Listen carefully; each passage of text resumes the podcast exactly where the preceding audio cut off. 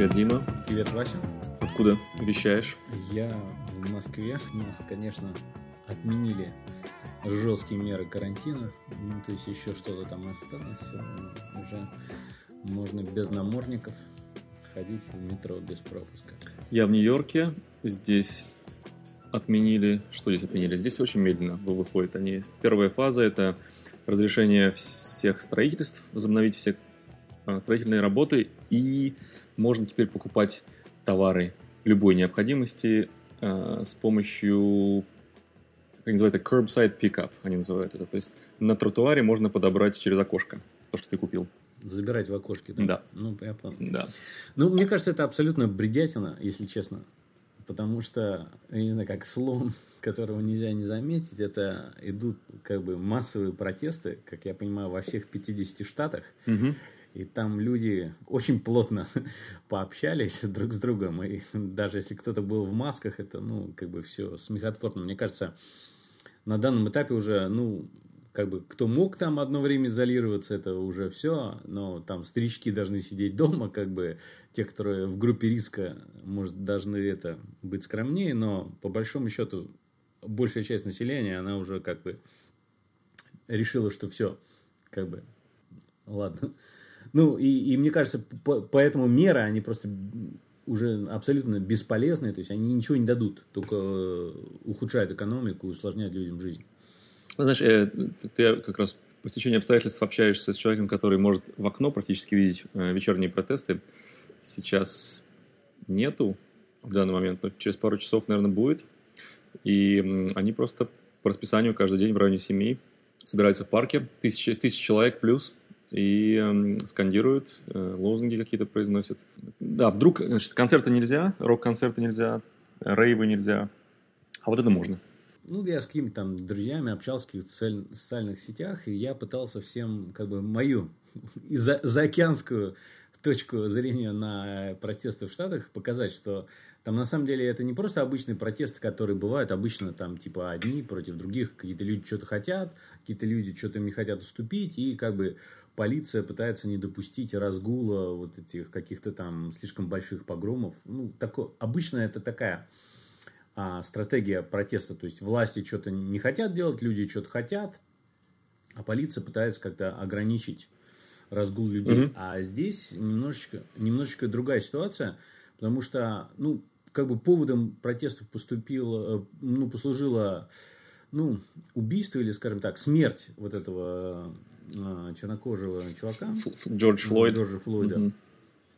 Да, но мне кажется, и для многих это протест именно на эту тему, типа вот эти Black Lives Matter, то есть э, черные жизни важны, но вот в моем понимании для большой части протестующих это больше, чем это. Это на самом деле нежелание мириться с а, произволом полиции. То есть есть такое довольно расхожее мнение, что полиция совершает слишком много убийств, очень часто превышает свои полномочия, и ничего им за это нет.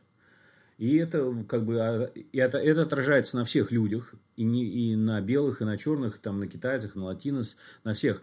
Но и как бы и там, и вот между вот этими двумя как бы пунктами большая вариация. Кто-то считает, что всем одинаково плохо достается, там черным не хуже, кто-то считает, что черным хуже. И, ну, в принципе, расизм в Америке есть, как, в принципе, в разные стороны, в белый, черный, ну, там, это обсуждаемо, насколько он бурный, но так или иначе он есть. И большинство ментов все-таки белые, и то, что я лично сталкивался, они большинство таких скажем, ну, ближе к, к таким правым суждениям. Ну, по крайней мере, с того, что я видел. Оправданно, неоправданно, это тоже опять обсуждаемо. Ну вот, и, по, и это, это одна, значит, ситуация. То есть, есть протестующие, которые против а, расизма, есть которые против произвола полиции. Есть полиция, которая против этих протестующих, потому что ментам не нравится, когда их там хотят как-то подвинуть в их а, возможность их делать то, что они хотят. И они поэтому как бы очень не любят таких протестующих. Вторая вещь, которая происходит, или третья, это уже по счету, это когда любая происходит такая шумиха, вообще, это возникают какие-то люди, которые, ну, злоупотребляют это, ну, мародеры обычно, то есть пока там, грубо говоря, менты гоняют протестующих, можно грабить, можно что-то, и это, ну, очень плохая вещь, в принципе, мне кажется, большинство американцев, ну, 99 там с лишним процентов, не хотят, чтобы это происходило, то есть никто не говорит, что это нормально. Вот. И по помимо этого, еще есть четвертая вещь. Это есть всякие там, не знаю, а, радикальный неформальный элемент, как типа ультралевые или даже, я не знаю, какие-то, а, их даже трудно сказать, Неосоциалисты. Такие, там, там. Не, ну, мне кажется, это там не то чтобы одна какая-то единая сила каких-то вот этих э, радикалов, их много разных.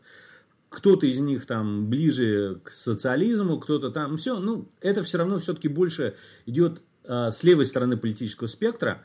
Ну, скажем, я их называю антифа и со, э, это, сочувствующие. Угу. И они и они хотят, на самом деле, строить беспорядки. Что, ну, опять, я не хочу говорить от их имени, но мое понимание, что у них подход, что типа власть должна себя дискредитировать, и тогда ее легче свергнуть. А они типа вот хотят свергнуть существующий режим. И опять-таки, э, они хотят устроить больше каких-то беспорядков, тогда полиция будет жестче, тогда будут люди больше недовольны жестоким отношением полиции, и это вот как раз э, ускорит смену власти. Вот это то, что происходит. Угу, да, это, это комбинация всех этих вещей, да, потому что, как ты думаешь, по, по прошествии лет, например, там через 50 лет, когда новую историю, учебники по истории выйдут, и люди будут читать их, не знаю, в каком формате, на Википедии или, или на Kindle, или как это будет преподаваться, но будет ли возможность попроще объяснить, что произошло сейчас, или по-прежнему будет все так же сложно, как сегодня? Я думаю, будет сложно даже выясниться, наоборот, какие-то вещи, может быть, в будущем, которые мы не знаем сейчас, которые добавят интересного. Угу и мы будем уже не читать, а там загружать напрямую в мозг. Да, да, да, да. Поэтому, может быть, сразу 10 параллельных процессов запустить. Ну вот, и, кстати, и еще я что-нибудь рассказал, что а, одна из вещей, которые а, произошли вот вместе с тем, ну, в моей версии, что часть полиции как бы просто противостоит э, протестующим, не дает им хулиганить, а часть полиции конкретно пошла в такой конкретный разгул, и в ответ на возмущение большой части страны о произволе полиции и жестокости, они ответили еще больше жестокостью, еще больше произволом. И ну, это просто кошмар происходит, потому что там сотни или тысячи этих видео, где полиция просто, ну, ужас, что делает. И э, вот мне что поразило, что все равно это вот, вот к чему я хотел как бы если упрощать, мне кажется, это кризис все равно все-таки полиции в Америке. То есть, вот сейчас то, что происходит, это кризис полиции, потому что это именно полиция не может делать. То есть, они одновременно проявляют свою жестокость и не хотят соблюдать закон в плане ведения себя культурно, не обижать граждан, защищать их, и одновременно не защищают при этом граждан от этих грабежей, от а, произвола этих радикалов и все. То есть они все делают не так. И это, и это кризис. И как бы все недовольны, и полиция недовольна, и, и при этом власти как бы ничего особо такого не говорят.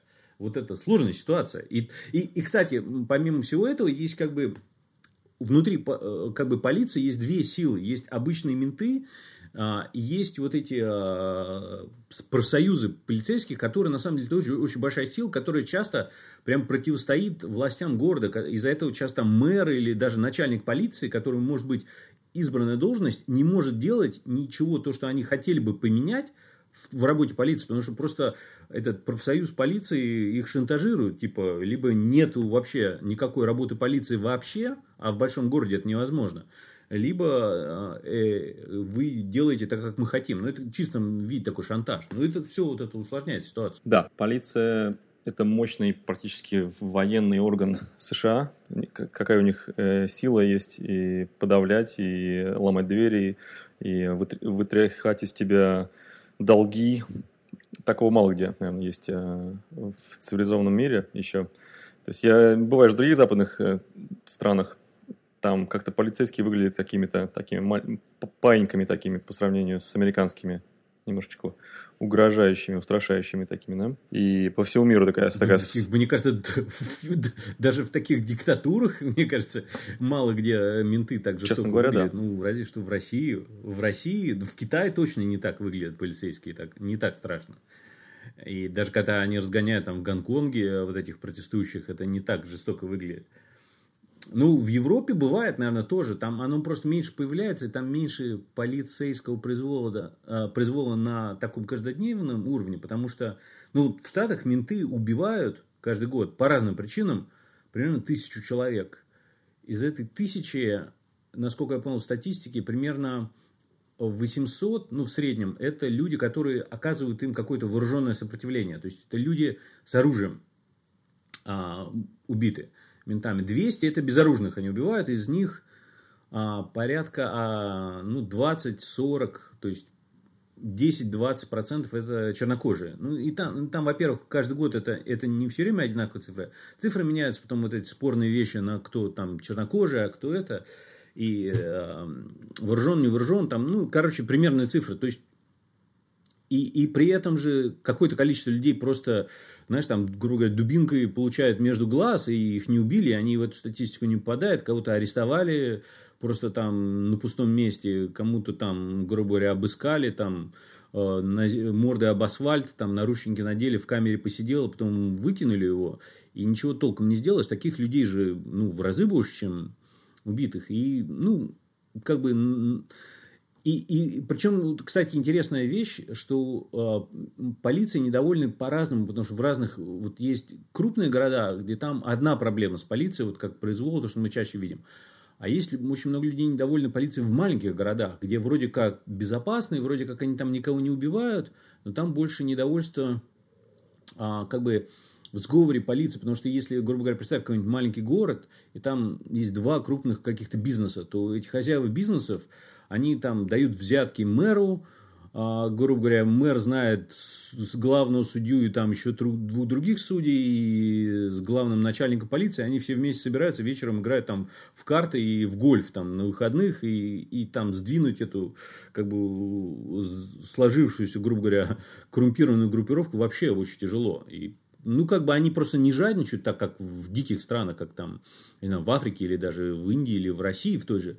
То есть там коррупция, она более так вот завуалирована, но она все равно есть. Там в том же, вот, я жил в Бостоне или в Кембридже, там кошмар, что было там, в том же вот в Кембридже мы жили, там город, он как бы такой, ну, не на острове, но он почти такой, как бы остров, там семь мостов в какой-то момент, из семи мостов шесть были на полном ремонте, почти полностью закрыты, и везде, знаешь, там стоят это огромное количество техники, ничего она не делает годами, городу это стоит множество денег, везде как бы куча всего, и деньги уплывают, и, там, грубо говоря, Навального на них не хватает. Ну, в общем... Да, но да. Ты, ты практически меня убедил, что полиции нужна встряска, чтобы они э, со своих этих вот нагретых мест немножко сдвинулись э, или сильно сдвинулись и, подумали, так, нас не оставит покоя, это все продолжает, давление продолжается, нам нужно что-то сделать. Э, ну что, как бы какие-то курсы по, как, как в корпорациях американских по Э, там, как общаться там, с меньшинствами, там, как эм, быть вежливым на рабочем месте и так далее. Потому что у, у американской полиции у них очень важный момент, и у них огромный стимул пользоваться оружием, э, чтобы предотвратить любую возможность э, умереть от рук задерживаемого или там, подозреваемого. То есть они прям с перебором это делают. То есть, например, тебе там, как тебе залетел в комнату комар, ты просто берешь там э, ракетомет и начинаешь просто его там все взрывать весь дом. Вот, то есть на всякий случай, мало ли что. Ну, ну у, у Рогана на подкасте был обсуждение над тем, что а, на самом деле как бы в некотором смысле у вооружен у, полиция ну, не только у него, я имею в виду вообще вот такой э, ход такой аргумента, что полиция, покуда они вооружены, и они могут делать очень многие вещи, они должны быть э, ну, под более высокими стандартами, э, что им можно, что нельзя. Покуда мы им доверяем, очень часто там многие вещи не доходят же до суда, они решают там на месте. То есть они в этом плане и, и судья, и приговор. А, вот. И а, как бы поступить более как бы по-доброму и обходительно в плане граждан – это риск. И какой-то риск, а, ну, здесь возникает вопрос, они хотят там самый маленький риск на себя взять, и при этом тогда получается гораздо больше вероятность, этот риск увеличивается для обычного гражданского населения, там преступников, не преступников, для всех э, риск то, что они там переборщат со своей вот. И э, как бы общее понимание сейчас, то, что они очень во многом сильно как бы э, сдвинули вот это баланс слишком далеко в сторону защиты себя и полным наплевательством на жизни и права других людей. Вот, и, ну... и прозрачности нету. Мы, мы точно не знаем, э, что полиция, чем она мотивирована, почему она так себя ведет. Э, то ли в одном месте им там нужно норму какую-то выполнять в каком-то штате, там в другом они наоборот, и слишком их там э, мало, им нужно как можно жестче обращаться с людьми, чтобы не было повадно там проверять на прочность их. Все это очень, очень непрозрачно и непонятно, то, что происходит. Я уверен, что большинство полицейских это люди, которые пошли туда на службу с лучшими побуждениями. А, система, наверное, некоторых э, меняет и ухудшает. А, кто-то остается достойным человеком, кто-то становится жертвой системы. Но легче от этого не становится, особенно тем, а, на кого, как бы, ну, кого легче подозревать в потенциальном преступлении. Но я должен сказать, что вот так, так называемая оппозиция неофициальная, да, то есть э, гангстеры, люди, которые любят э, гангстерский рэп, Э, то есть они, которые одеваются так, так же, как и те гангстеры, которых арестовали там, в течение последних там, лет, э, они как бы, с одной стороны, имеют право как угодно выглядеть, как угодно себя выражать, э, но с другой стороны, они провоцируют вот эти статистический вот это вот, эм, как говорится, а, сбор так, таких людей, как они, в машину э, судебной, судебной системы.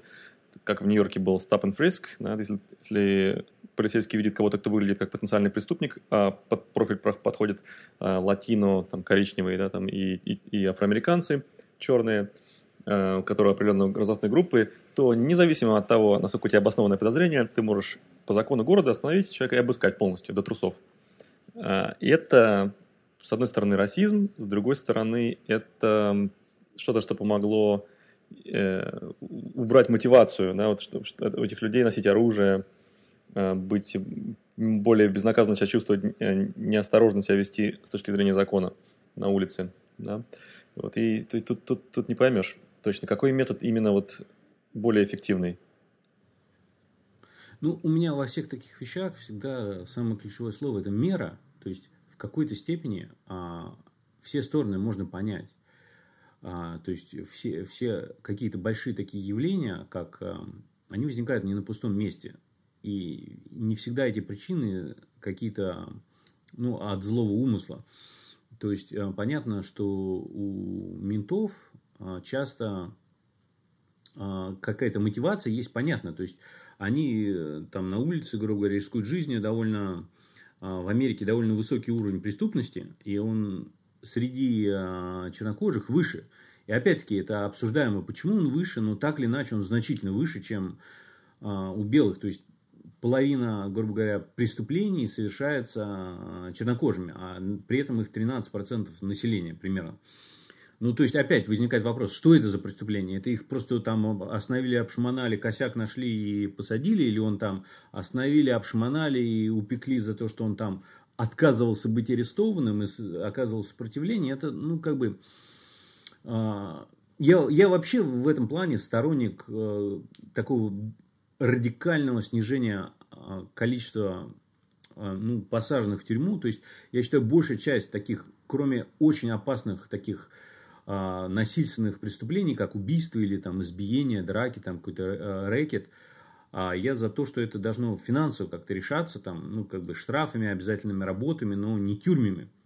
А тюрьмы переполнены и там, ну, как бы по куче разных поводов, которые я считаю совершенно не, не должны быть, особенно за такие экономические преступления, потому что если люди делают экономические преступления, их как раз экономически надо наказывать, да. наказывать, они, а да. да, они сажать вместе с теми, от кого они научатся, помимо еще экономических преступлений, там, то есть вступят в шайки с бандитами какими-то там, э, ракетерами. Помогут мафия. им уже своими экономическими знаниями кто знает, к чему это более организованной преступности придет, более, скажем так, зрелой, э, опасной организованной преступности может привести, да?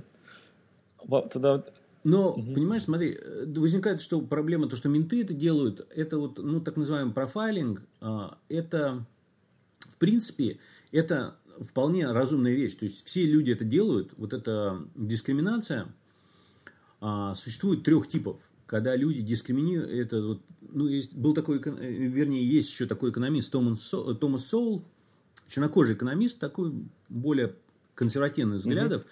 Но очень интересно он рассказывал про дискриминацию. А, мы ссылку доба- э, добавим а, в шоу да. А, о том, что дискриминация бывает первого типа, когда ты не знаешь, кто этот человек, у тебя недостаточно информации, и ты исходишь из каких-то общих принципов. А второе, это когда у тебя а, есть информация, но, но ее все равно как бы быстрее ее определить, там, то есть как бы более вероятно. А третье, когда ты, как бы у тебя вся информация есть, и ты все равно не дискриминируешь. И плохая только третья типа э, дискриминации. Вот. А, и, то есть, сам по себе вот эта остановка какой-то группы людей, которые, скажем, более вероятно, что у них будет оружие или они совершают преступление, это понятно. Вопрос, насколько это сильно делается. И еще второй аргумент, который, кстати, очень сильно всплывал со стороны даже таких либеральных чернокожих чуваков, как Джейси Джексон, в период после 11 сентября, когда арабов всяких, а, ну и с Ближнего Востока а, арестовывали, да, да, то есть, типа, и идея, по словам Джесси Джексона, а, такого борца за права черных, было, что, типа, это нормально, если это оправдано. То есть, если, грубо говоря, сейчас ирландские террористы все повзрывали, то вполне будет понятно, что если будут людей, похожих на ирландских террористов, становится больше. А когда взрывают арабы, больше арабов. И, в принципе, это как бы объясняет, что там, да, чернокожих. С другой стороны, в Америке история с рабством и расизмом довольно долго, и как бы это еще не так давно существовало, и нельзя сказать, что это полностью искоренено. То есть, ну да, какие-то вещи там законы поменяли, а, там, да, там, грубо говоря, нету российских именно законов прописных сейчас, но последствия того, когда они были, они как бы не исчезли в тот день, когда эти законы изменили. Mm-hmm. Последствия остаются. И а, вот а, одна из тем бурных обсуждений, что ну, как бы, ну, живут эти черные в своих гетто, и у них там хрен знает, что происходит, а у них там бедность, преступность, и менты туда не ходят, с преступностью не борются, мафия там произвол, и э, как бы из-за того, что как бы полиция даже когда приходит, они никогда до конца не решают проблемы, поэтому люди часто даже когда они свидетели каких-то преступлений, они боятся пойти ментам сказать, потому что те могут слить их и всех поубивают, и никто даже это расследовать не будет. То есть, ну, как бы это такие сложившиеся проблемы, которые нельзя решить за один день, просто там даже быстрым обучением ментов, чтобы, мол, как делать нельзя. Ну, то есть, это все более сложно, и это все равно выливается в более большие проблемы общества, которые надо решать не каждый день, там, не за один день, а вот, и, то есть, сложно. То есть, в целом, в целом какой-то есть э, что-то рациональное в том, что они не отпускают хватку. Ну, то есть есть что-то, но мне кажется, однозначно они перебарщивают с этим очень сильно. То есть в каких-то местах точно слишком сильно. И то, как они сейчас бьют про э, протестующих, и то, что вот как один из аргументов, что если они не боятся, сейчас же это все попадает на камеры, то, что они совершенно не боятся это делать там при своих начальниках, при других же э, полицейских, и не боятся то, что это снимают на камеру, показывают по телевизору, это их абсолютное такое чувство безнаказанности, что бы они ни сделали. И, а примеров того, что они делают явно, что такое из ряда вон выходящее, жестоко, очень много. То есть сотни и тысячи примеров там на видео и там все, и прям просто вопиющее. Вот. И, и очень много примеров вопиющих грабежей. Там вот эти видео было, это потрясающее. Вот то, что я там многим друзьям рассылал в Филадельфии, где там этот чувак с велика снял оно все апокалиптический фильм с тем, что происходит, просто... И это, и это, на самом деле, вот это прикол, то, что вот в Филадельфии, где на этом видео снято, где грабят Apple Store, там кучу магазинов, прямо в центре, где дорогие все магазины, там полные грабежи, люди вообще. И там же кто-то ходит, айфонами снимает. То есть, в этот момент люди не боятся других простых людей, то есть, никто не боится, что сейчас там накинется на них, там их ограбят. То есть, там как-то это полное разделение. И, и в этой же Филадельфии, там в нескольких а, сотнях метрах оттуда происходит протест, где там люди сидят с плакатиками а, против жестокости полиции, и менты их за это бьют. И не останавливают вот этих грабящих одновременно. И это все такое просто полный сюрреализм происходящего. И вот действительно, то есть что-то должно произойти. И ну, как бы вообще все это пахнет этой, судя по, по Ленину, революционной ситуации, когда эти а, нужды и бедствия народных масс выше обычного, а, низы не хотят жить по-старому, а верхи не, не могут управлять по-новому.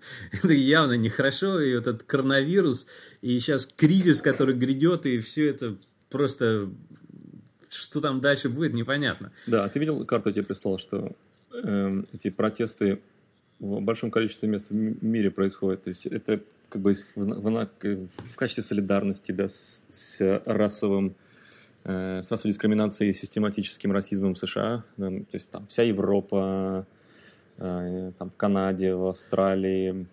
Ну, в Африке практически, кстати, вообще нету. В России, естественно, нету. И в Азии чуть-чуть. Вот почему они присоединились? То есть это какое-то коллективное какое-то вот сочувствие или идентичность проблемы, которая присутствует в Европе, или просто это вот то, что белые люди, которые потомки рабовладельцев, они тоже чувствуют, что они должны присоединиться к этому всему?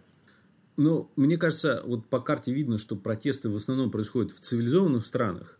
А, и как бы мне кажется все равно вот эта тема, что главная тема протестов это против расизма, это искаженная реальность, которая э, более левая, а, ну, СМИ более левые и э, толкают. То есть, мне кажется, во многих местах протесты и в США, и тем более за пределами, они, у них причина это борьба с произволом полиции и солидарность в этом плане. То есть, и там везде совершенно, я думаю, присутствует этот элемент антирасизма, и везде этот антирасизм понимают по-разному.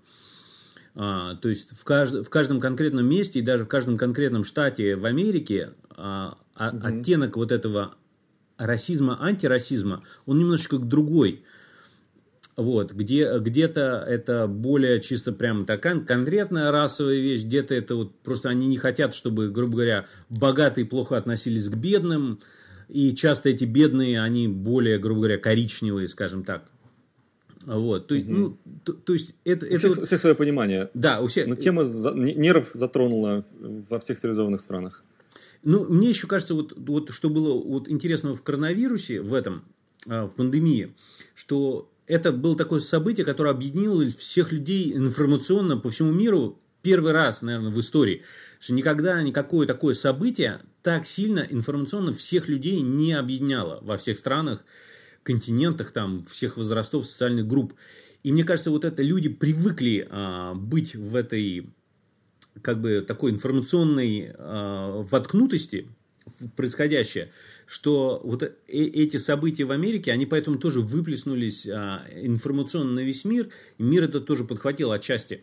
Кстати, и последняя мысль, которую я хотел а, заметить, mm-hmm. на самом деле, это ну, как бы, в общем, многие говорят, ну, а что там, типа, вот в Америке это происходит, какая разница? Мне кажется, что в Америке, будучи довольно прогрессивной страной все-таки, все, что там происходит, оно почти всегда произойдет дальше в других странах тоже. Просто позже. Может быть, с какими-то изменениями. Но, то есть, мир пристально должен смотреть за тем, что происходит, потому что очень много из этого можно будет понять, что будет дальше в других на местах. Согласен. Очень хороший момент, да отметить это. И, и, и историю надо знать. В рамках этого я тебе, э, мы там переходим к дружеским рекомендациям. И из рекомендаций у меня есть две рекомендации. Первая ну это, а, ну, есть такой Максим Кац, такой человек в России, ну, молодой парень, на самом деле, у него два направления, чем он занимается. Он такой большой сторонник а, правильного урбанизма, такого развитого, там, чтобы города улучшать, такую жизнь. И второй, он немножечко политикой занимается. И он, в том числе, у него есть э, на YouTube канал, там, где он кучу выкладывает роликов. И, ну, то есть, одни лучше, другие хуже, но мне нравится в целом. Но мне очень у него понравился ролик про историю, раннюю историю России, а, про реформы Гайдара. Потому что это как была большая тема, это очень много всего происходило в начале 90-х, и очень мало кто про это грамотно рассказывал. То есть очень много левой информации, очень много разрушено, а он очень хорошо и так, да, хоть и длинный рассказ, но он очень сжато его так разносторонне представил. Вот это будет... С... Угу, да. Доходчиво. То есть советуешь ознакомиться с историей через него. Да, а, вот. А второе это Сэм Хэррис, которого я слушаю периодически. У него, на самом деле, был довольно давно, еще пару месяцев назад был гость, где они обсуждали силу и важность привычек. Вот, и у меня ссылочка на этот подкаст, вот, про привычки. И вот, соответственно... Понял. Э, я, я слушаю обычно все его эпизоды. Этот, по-моему, я и не слушал. Да, да. Ну, привычки. Ну, что тебе он особо понравился, да? Да, особо понравился. Прям на меня сильное впечатление произвел. И там книгу они советовали. Вот я книгу эту, ну, я его в аудиорежиме скачал, но еще не добрался, но вот начинаю. Вот я ее начал, и вот мне как-то вот опять под это дело переслушал этот подкаст, кусочек, и что-то меня очень сильно впечатлило. Вот такие у меня две рекомендации. Спасибо. Так, э, моя рекомендация и, и маленькая тема для обсуждения. Э, я слушаю подкасты про путешествия часто. вот один из моих любимых – это «Бангкок» подкаст. Он на английском языке. Ведут его канадец и американец. Может быть, я упоминал даже на, под, на подкасте про него. И э, там в нем они задали интересный вопрос. У них есть рубрика, где они говорят с тайским гражданином или гражданкой на тему, какие культурные всякие вот э, разницы присутствуют между западными и тайскими людьми. Угу. Интересно. И вопрос, который они обсуждали, был, почему, спросила девушка, которая, которая у них приходит на программу к ним, на эту рубрику, она спросила, почему западные люди, туда, наверное, туда, наверное входят и, и российские, э, скажем так, экспаты или туристы, которые дружат с тайцами, почему они говорит, дают советы, которых у них не спрашивают. Например, она говорит, я собираюсь тут сесть на диету и похудеть. И я об этом кому-то рассказала. Вот я, я вот собираюсь сбросить вес. И мне вдруг начинают американцы, канадцы, там, начинают рассказывать, какие бывают диеты, какие-то советы дают, какие-то продукты. Она говорит, я у них этого не спрашивала, я просто поделилась. И, может быть, максимум, что хотела услышать, это «молодец», там, «удачи». Вот. Я говорю, почему? мы, тайцы, так не делаем. мы никогда не даем советы, которые нас не спрашивают. Мы считаем, что это невежливо. Вот. Ты когда-нибудь об этом думал? Э, думал, ну я думал на эту тему в контексте, потому что мы из страны советов, как бы это такая тоже шуточка, и мы все любим очень советовать, и мне кажется, к русским это присуще больше еще, чем к американцам, но видишь, да, с точки зрения кажется, да. с точки зрения тайцев, даже если это у американцев сильно присутствует, то, наверное, от русских их просто тошнит, наверное, в этом плане. А, да. Ну, вот так вот. Так, так, одна из интересных тем, которую, которую они затрагивают. Но вообще, э, на одном из последних выпусков они пригласили почетного гостя э, из э, органов э, коммуникаций правительственных, то есть как, э, как, какого-то высокопоставленное лицо, которое занимается пресс-службами. Э, у Таиланда, у Таиланда, к сожалению, э, традиционно плохо с английским языком, и они очень плохо выражают свои на международном уровне мысли. А вот сейчас у них появились, появились хорошие кадры, и вот есть вот такой Кун Натапну Напакун, он спикер, депутат Министерства иностранных дел там, и вот он там дает им хорошую информацию на, на тему, почему вот они, у них были проблемы с коммуникациями. Но вообще азиаты в этом плане вышли сухими из воды практически после пандемии. Во Вьетнаме и Таиланде какое-то миниатюрное количество смертей, малое количество кейсов по поводу заболеваний. Ну, грамотно они вот, поступили э... очень, как бы. Но не, не советуют, как Япония правильно. Тоже. Мало советуют другим. Да, да. Они не советуют. Типа, мы сами тут разберемся, вы как хотите. Да. Если бы они советовали, может быть, не спасли бы жизни. Так что иногда нужно, может быть, и стоит давать советы, которые тебя не просят. Ну. Вот. А на этом, на этом мы, эм, мы как раз вот тоже дали друг другу рекомендации, но вообще, вообще мы друг, друг у друга их просим. И не стесняемся давать, если нас даже их не просят. Ну, мы под это дело переименовываем советы в рекомендации. Да. Осторожно, чтобы все было.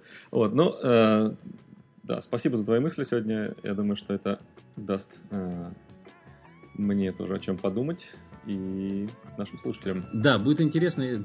Тебе тоже надо как-то все-таки с поле событий подробнее рассказывать. Но в следующий раз еще будет возможность. Ну хорошо, давай, пока. Пока.